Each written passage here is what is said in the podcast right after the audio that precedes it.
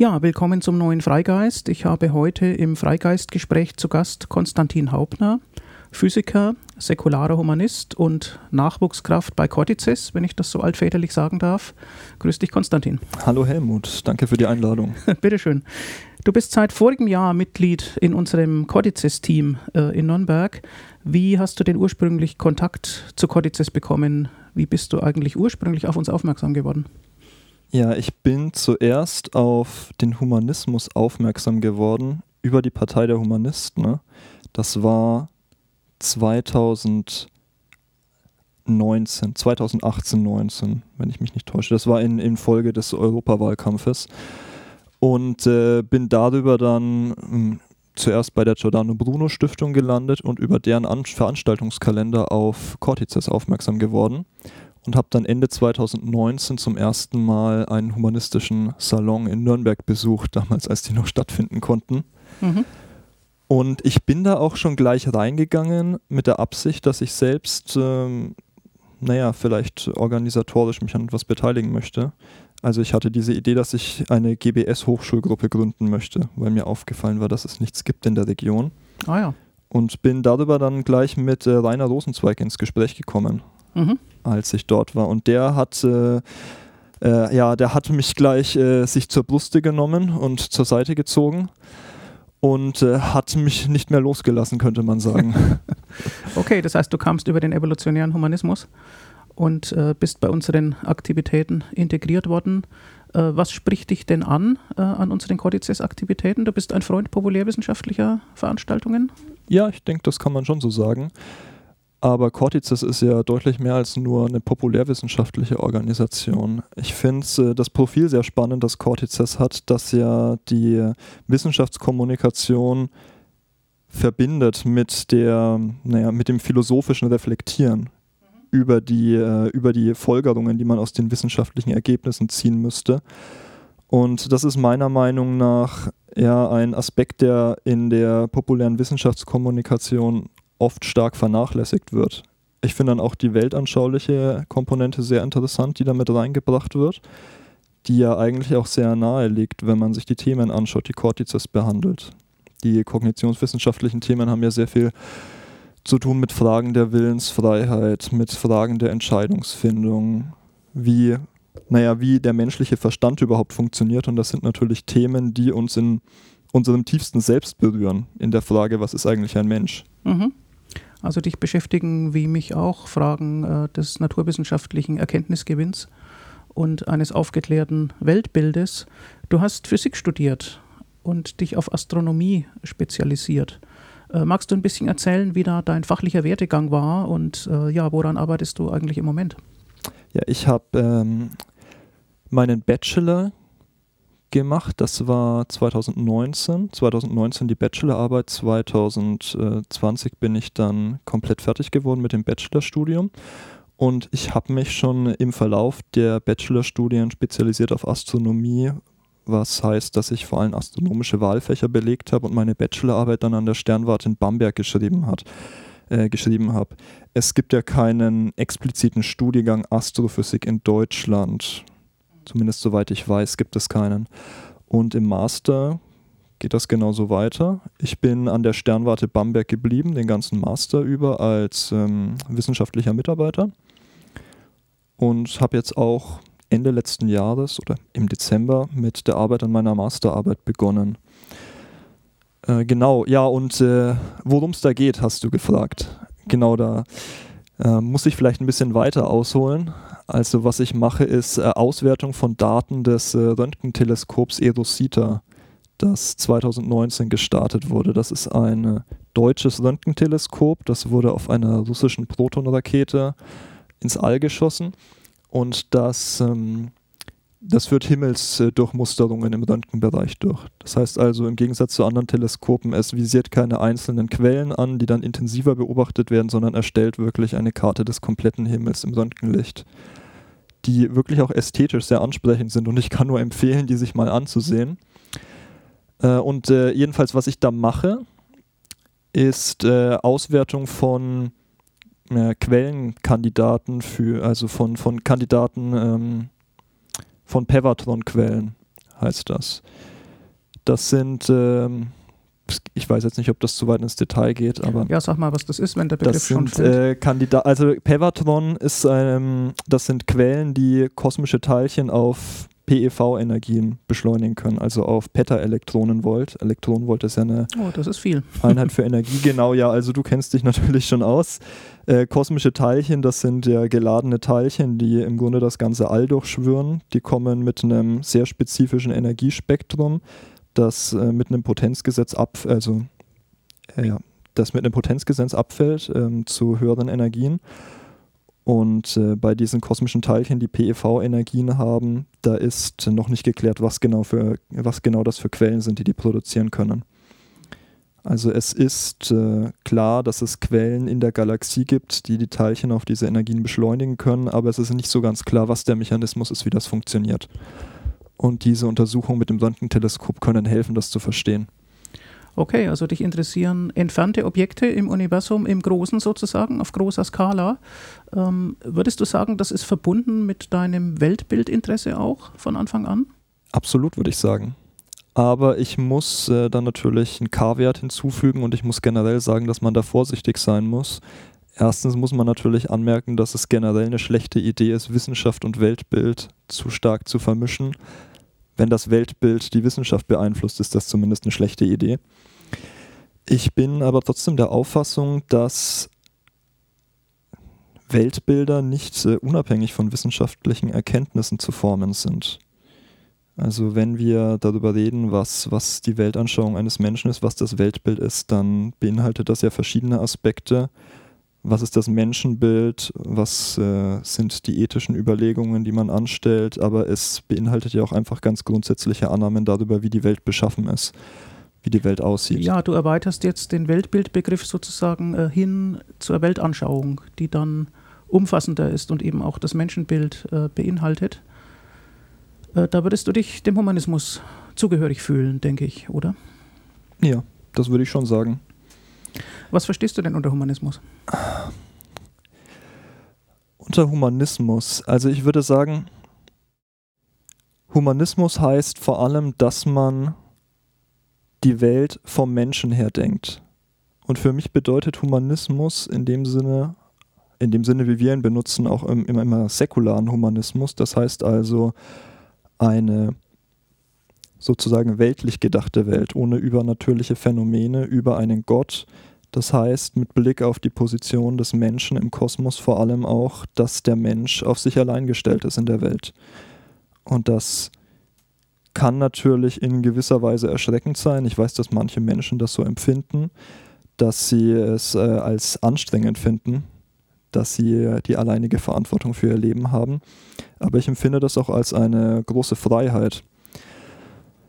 Und weltlicher Humanismus heißt dann eben auch, dass diese weltliche Komponente, dass die wissenschaftlich informiert wird in dem, in dem, ähm, ja, in der Weltanschauung, die man hat. Mhm. Warst du jemals religiös? Musstest du dich frei denken oder frei schwimmen von anderen Prägungen? Ja, ich weiß, dass es da jetzt äh, manche Leute gibt, die ihre von ihren tragischen Erlebnissen in der Kindheit erzählen können, wie sie irgendwie furchtbar vorgeprägt sind vom Religionslehrer oder vom Ministrantendienst. Äh, ich kann da aber leider nicht so viel dazu erzählen. Also ich kann sagen, dass ich in meiner Kindheit, als ich wirklich noch klein war, religiös war, sehr undifferenziert religiös. Einfach in dem Sinne, dass ich die Geschichten aufgenommen habe, die mir erzählt wurden. Meine Mutter hat mich immer mit in die Kirche mitgenommen. Ähm, das war ja auch wichtig, vor allem als meine Großmutter noch gelebt hat. Und ich habe auch zu Gott gebetet, als ich klein war.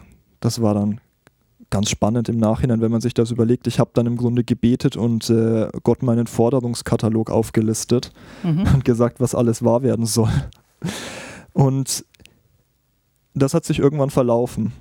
Ich mhm. kann von keinem Ereignis erzählen oder von keiner großen Einsicht, die da irgendwas dran geändert hätte, wo es dann plötzlich von heute auf morgen ähm, klar geworden ist, dass da nichts ist, sondern es hat einfach nachgelassen.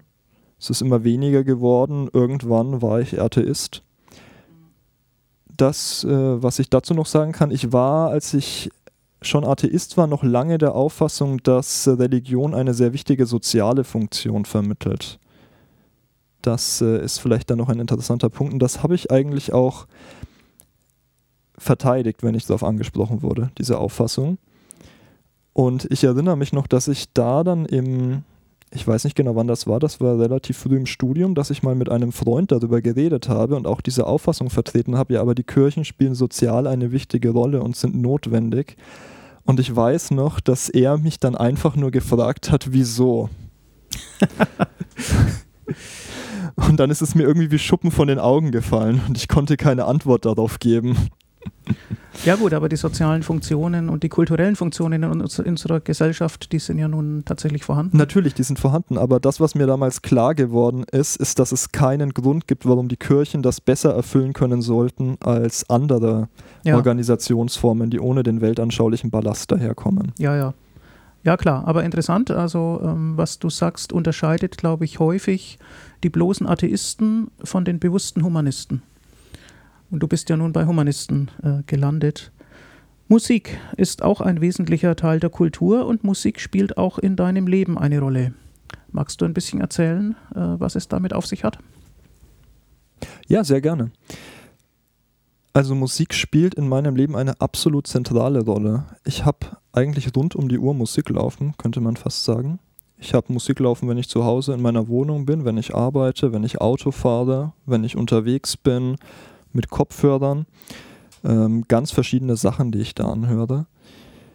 Und äh, ich finde, es ist immer so ein bisschen schwierig, über Musik zu reden, weil Musik gerade dadurch gekennzeichnet ist, dass man, naja, dass man tiefe, ne, dass man im Grunde in Stimmungen auch tiefere, ich nenne es jetzt einfach mal emotionale Einsichten äh, ausdrücken kann, ohne Worte zu benutzen. Ähm, ich finde einfach, dass es sehr bemerkenswert ist, wie manche Menschen, die Musik machen, wie die sich selbst ausdrücken können, sich selbst verwirklichen können, indem sie da schöpferisch tätlich, äh, tätig sind. Und äh, ja, also zu mir, ich konsumiere Musik, wie ich gerade beschrieben habe. Ich kann auch sagen, dass ich, naja, in bescheidenem Maße selbst ein bisschen Musik produziere. du dem, spielst Instrumente? In dem Sinne, dass ich Instrumente spiele. Ich spiele Klavier seit, ich glaube, seit 13, 14 Jahren oder so. Seit ich recht klein bin. Oder, naja, seit der Grundschule. Und äh, seit vier oder fünf Jahren spiele ich Orgel. Was mhm. vielleicht ganz interessant ist, äh, was bei manchen Leuten auf etwas Verwirrung stößt, wenn man den weltanschaulichen Hintergrund betrachtet. Aber ich würde wirklich sagen, dass ich vor allem der Orgel verbunden bin inzwischen. Orgel ohne Religion. Orgel ohne Religion was tatsächlich sehr gut funktioniert, meiner Meinung nach. Also es ist natürlich klar, dass man bei einem Großteil der Orgelliteratur den ganzen, naja, christlichen Hintergrund hat, der die Musik inspiriert hat. Aber einerseits gibt es auch gerade bei neueren Werken viele säkulare Stücke, die dann ohne den christlichen Hintergrund daherkommen. Und selbst wenn man die klassische Literatur ansieht, denke ich mir immer, das ist immer noch Musik, äh, das ist immer noch Kunst, die von Menschen produziert wurde selbst wenn sie von ihrem christlichen Glauben inspiriert wurden, sind es im Grunde, naja, zutiefst, äh, zutiefst menschliche Werke. Ja, also man kann die Musik auf jeden Fall hören und man kann sie genießen und man muss nicht alles glauben, was man hört. Ähm, das ist logisch. Du hast, glaube ich, nicht erwähnt, welche Musikrichtungen du magst. Ja, ich habe nur gesagt, dass es viele Sachen gibt. also das ist ganz unterschiedlich. Ich höre äh, ich höre klassische Musik, äh, bei klassischer Musik vor allem Barock und Romantik, weniger Wiener Klassik direkt. Ich höre auch äh, Rockmusik, sehr viel Filmmusik, äh, auch ein bisschen Jazz, das ist wirklich weit gestreut. Und ich höre vor allem auch viel neue Musik, die, mhm. ja, die mich eigentlich besonders anspricht. Viel moderne und auch viel zeitgenössische Musik. dazu muss man natürlich sagen, dass das ist natürlich sicher nicht jedermanns Sache und das ist äh, vor allem sehr weit gestreut von den Genres her, von den Ausdrucksformen, die die Komponisten finden. Mhm. Aber ich finde es eigentlich äh, sehr inspirierend ähm, oder, oder sehr ansprechend, wie die, naja, naja, im Grunde wie, wie, wie diese Befreiung von konventionellen Harmonievorstellungen, von Formen, von Rhythmik und so weiter im 20. Jahrhundert, wie sie einfach eine deutlich größere Freiheit des äh, schöpferischen Ausdrucks geliefert hat. Mhm. Was äh, eigentlich ganz gut zu dem Punkt passt, finde ich, dass im Humanismus der Mensch selbstverantwortlich ist. Denn es bedeutet natürlich auch, dass es deutlich mehr Optionen für Verirrungen gibt. Ja, der Mensch ist dann auch verantwortlich für die Dinge, die er spielt und hört, ja. ähm, gut, du willst also die menschliche Kultur weiterentwickeln, das ist schön, auch in diesem Bereich. Lass uns ein wenig über die Organisationen reden, die es im Umfeld von Codices ja auch gibt. Einige hattest du schon erwähnt und mit denen wir auch äh, kooperieren. Du bist in der Humanistischen Hochschulgruppe aktiv. Ähm, was ist das? Was ist deren Radius? Was sind die Projekte? Was sind die Inhalte? Was interessiert dich daran? Ja, die Hochschulgruppe Säkularer Humanismus Erlangen-Nürnberg ist das. Ein etwas sperriger Name. Das ist äh, eine Hochschulgruppe der Giordano Bruno Stiftung. Die haben einige Freunde und ich zusammen letztes Jahr ins Leben gerufen und die ist aktiv an der Friedrich-Alexander-Universität in Erlangen und an der ähm, Technischen Hochschule, wie heißt sie, Georg Simon Ohm ja. in Nürnberg, genau. Ähm, und diese Hochschulgruppe, naja, die ist äh, wie gesagt eine Hochschulgruppe der Giordano Bruno Stiftung. Davon gibt es mehrere in ganz Deutschland. Mhm. Die sind unterschiedliche im, im ihrem, in ihrem Profil und in den Veranstaltungen, die sie anbieten. Also es gibt manche, die sehr viele öffentliche Veranstaltungen machen, Vorträge organisieren an der Universität, ähm, die dann viel Publikum anlocken. Es gibt manche, die sind eher intern tätig. Ja, noch sind ja Corona-Zeiten, momentan ist es schwierig. Und noch sind Corona-Zeiten, ja. Und wir haben uns ja gerade auch in den Corona-Zeiten gegründet, weshalb äh, natürlich der Punkt mit öffentlichen Veranstaltungen schwierig ist. Und wir hatten jetzt eine sehr gut besuchte Eröffnungsveranstaltung letztes Jahr mit Hamed Abdel Samad und waren seitdem vor allem, naja, intern tätig. Also wir treffen uns einmal im Monat und veranstalten da üblicherweise einen Lesekreis, bei dem wir über einen Text diskutieren, den wir vorher gelesen haben. Das kann dann was Philosophisches sein, das kann was äh, Wissenschaftliches sein. Äh, und versuchen uns da auch ähm, selbst weiterzubilden, sage ich mal mhm. und uns Gedanken über unsere eigene Weltsicht zu machen. Und wir haben aber auch interne Vorträge und Veranstaltungen. Zum Beispiel hatten wir diesen Monat war das. Ja, diesen Monat hatten wir einen Vortrag eines Mitglieds unserer Gruppe über Freikirchen. Mhm. Weil nämlich eine Person äh, Erfahrungen in Freikirchen hatte und in einer aufgewachsen war und dann davon erzählt hat, wie das war. Und wir sind vor allem auch äh, sehr vernetzt mit den anderen Hochschulgruppen in Deutschland. Also allgemein kann man sagen, dass diese GBS-Hochschulgruppen in sehr gutem Kontakt zueinander stehen und auch online gemeinsam Veranstaltungen durchführen, Lesekreise, Vorträge und so weiter. Ja, du bist ja unterdessen schon bundesweit vernetzt, äh, kann man sagen, und hast über die Giordano Bruno Stiftung auch schon etliche andere Aktive kennengelernt. Ähm, Gibt es denn spezifische Interessen der jüngeren Humanisten oder der, der jungen Humanisten, ähm, hast du da schon Unterschiede festgestellt, etwa zu älteren Aktiven? Ich muss dazu immer sagen, als ähm, eine kleine Einschränkung, dass ich natürlich nur über meine Erfahrungen reden kann, die sehr stark vom GBS-Umfeld geprägt sind und von den GBS-Hochschulgruppen. Ich kann dazu aber auf jeden Fall sagen, dass ich schon Unterschiede wahrnehme. Ich habe das Gefühl, dass es bei den äh, älteren Humanisten, sage ich mal, sehr viel mehr um Themen der Kirchenkritik, um Themen der Religionskritik geht und sehr viel mehr um die Frage, wie wir die Kirchenprivilegien loswerden und den, naja, im Grunde den, äh, ein, den gesellschaftlichen Einfluss der Kirche, der nicht mehr wirklich ihr, ihren Mitgliederzahlen entspricht oder ja, den Mitgliederzahlen der Kirchen. Und bei jüngeren Humanisten ist das gar kein so großes Thema, würde ich sagen. Also es ist nicht so, dass es keine Rolle spielt. Es ist schon so, dass über Religionskritik gesprochen wird, ähm, vor allem dann aber auch wirklich, oft wirklich mehr über Religionskritik direkt, also Kritik der religiösen Überzeugungen. An sich ist es aber meiner Wahrnehmung nach so, dass diese Themen oft sehr weit vom Erfahrungshorizont junger Menschen entfernt sind. Also gerade wenn man über ein studentisches Umfeld spricht, dann haben meinem Eindruck nach viele Leute überhaupt keinen Bezug zur Kirche. Ah ja, also das, was die Soziologen den religiösen Traditionsabbruch nennen, äh, das, ja. das, merkst du schon sozusagen. Ich muss dazu natürlich auch sagen, ich komme jetzt aus dem naturwissenschaftlichen Umfeld. An der philosophischen Fakultät mag das anders aussehen, aber trotzdem. Oder an der theologischen erst. Der theologischen sowieso, aber die theologische Fakultät würde ich da eher als einen Sonderfall einschätzen. es ist ja auch nicht gerade so, dass denen die Bewerber zulaufen in Strömen.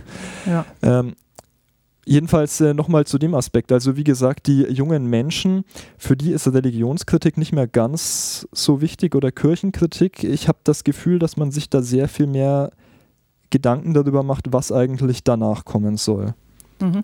Was sozusagen kommen soll, wenn wir mal diese Zeit erreicht haben, wo diese ganzen Kirchenprivilegien abgeschafft sind, die altrechtlichen Staatsle äh, Staatsleistungen, das Kirchenarbeitsrecht, ähm, die natürlich auch kirchlich beeinflussten restriktiven Bestimmungen zu Schwangerschaftsabbrüchen oder zur Sterbehilfe.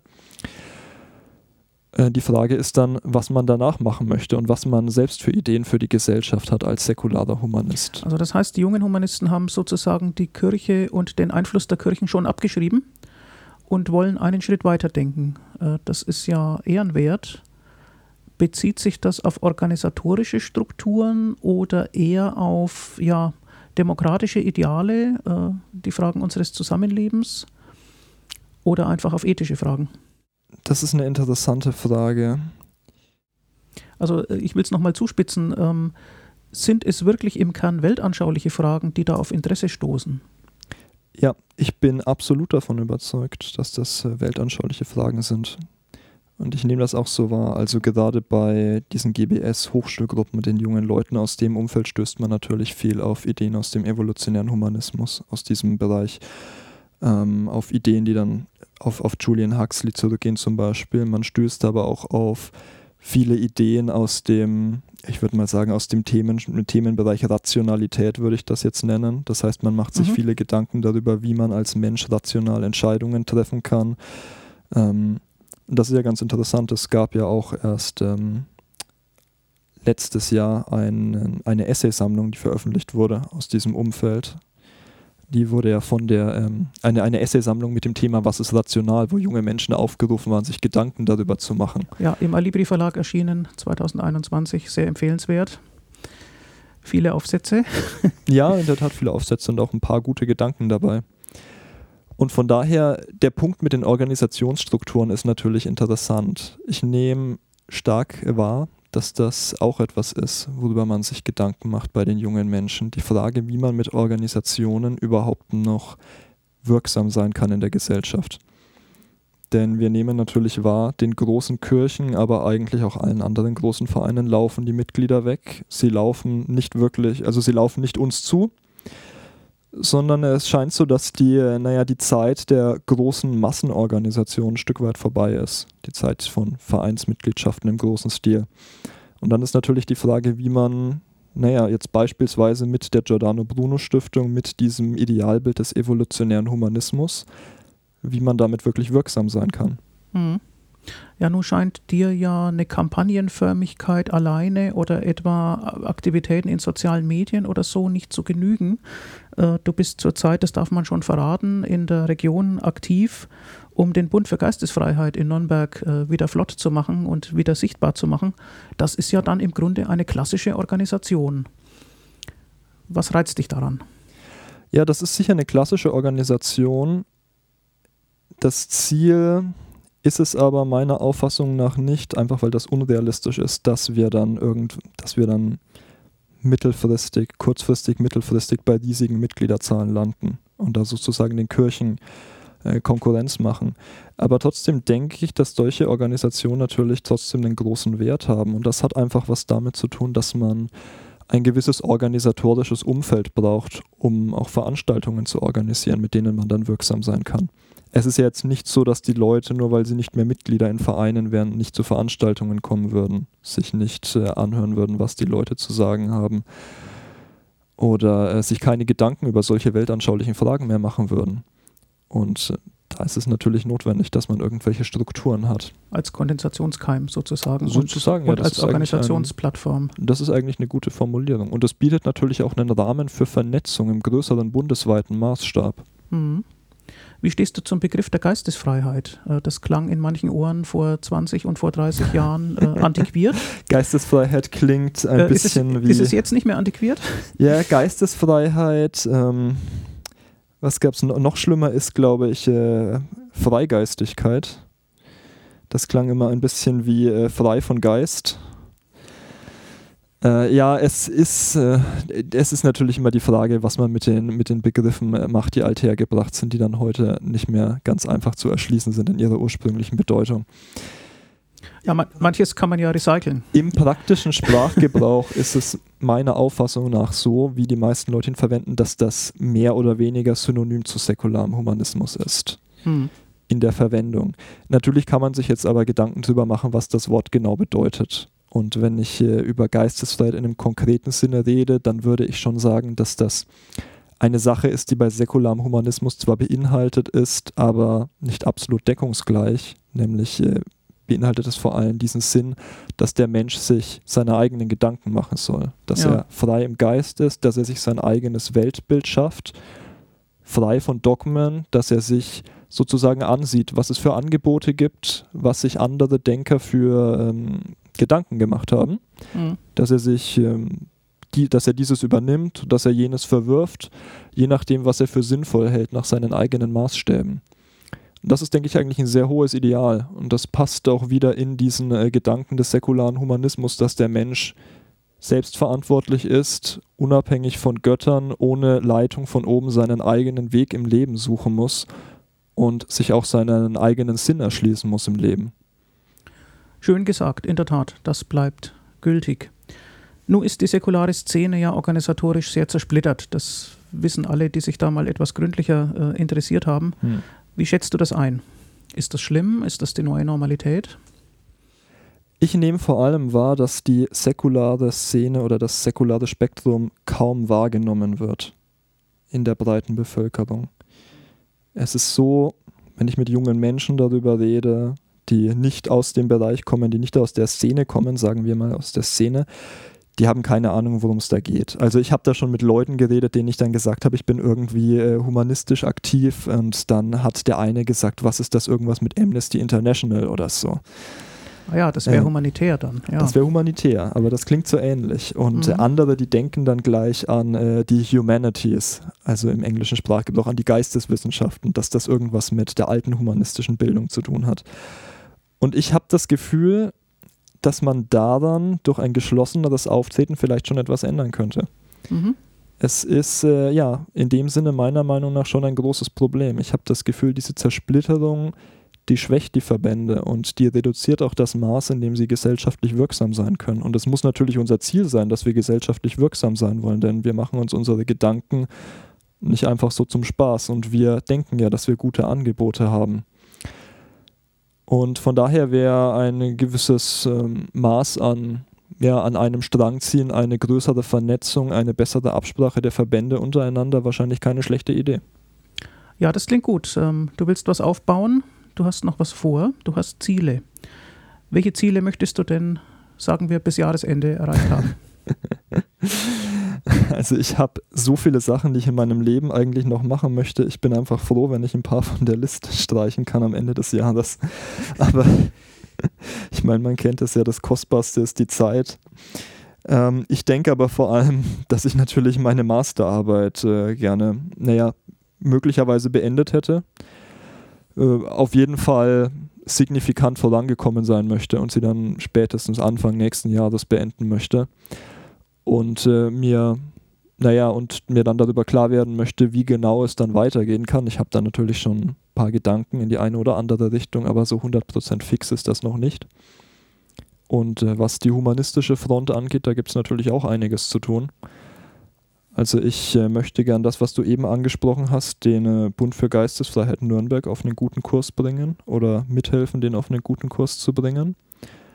Und was dieses Jahr auch noch ansteht, wo ich mich schon besonders darauf freue, das ist das Sommerforum der Giordano Bruno Stiftung im Mai, bei dem junge Menschen eingeladen sind, sich zu treffen, an eigenen Projektideen zu arbeiten und in dem Sinne die Zukunft des evolutionären Humanismus und der Giordano Bruno Stiftung mitzugestalten. und ich bin da organisatorisch mit daran beteiligt und äh, ich freue mich schon sehr darauf und hoffe, dass wir das gut über die Bühne bringen. Sehr schön, die junge Generation vernetzt sich im Geist des evolutionären Humanismus. Ja, und in der Tat, das Studium ordentlich abzuschließen, äh, das ist nur empfehlenswert. Eine gute wissenschaftliche Ausbildung ist eine vernünftige Grundlage für alles Weitere und ganz besonders für säkulare Humanisten. Konstantin, ich denke, es war nicht unser letztes Gespräch heute. Herzlichen Dank dafür.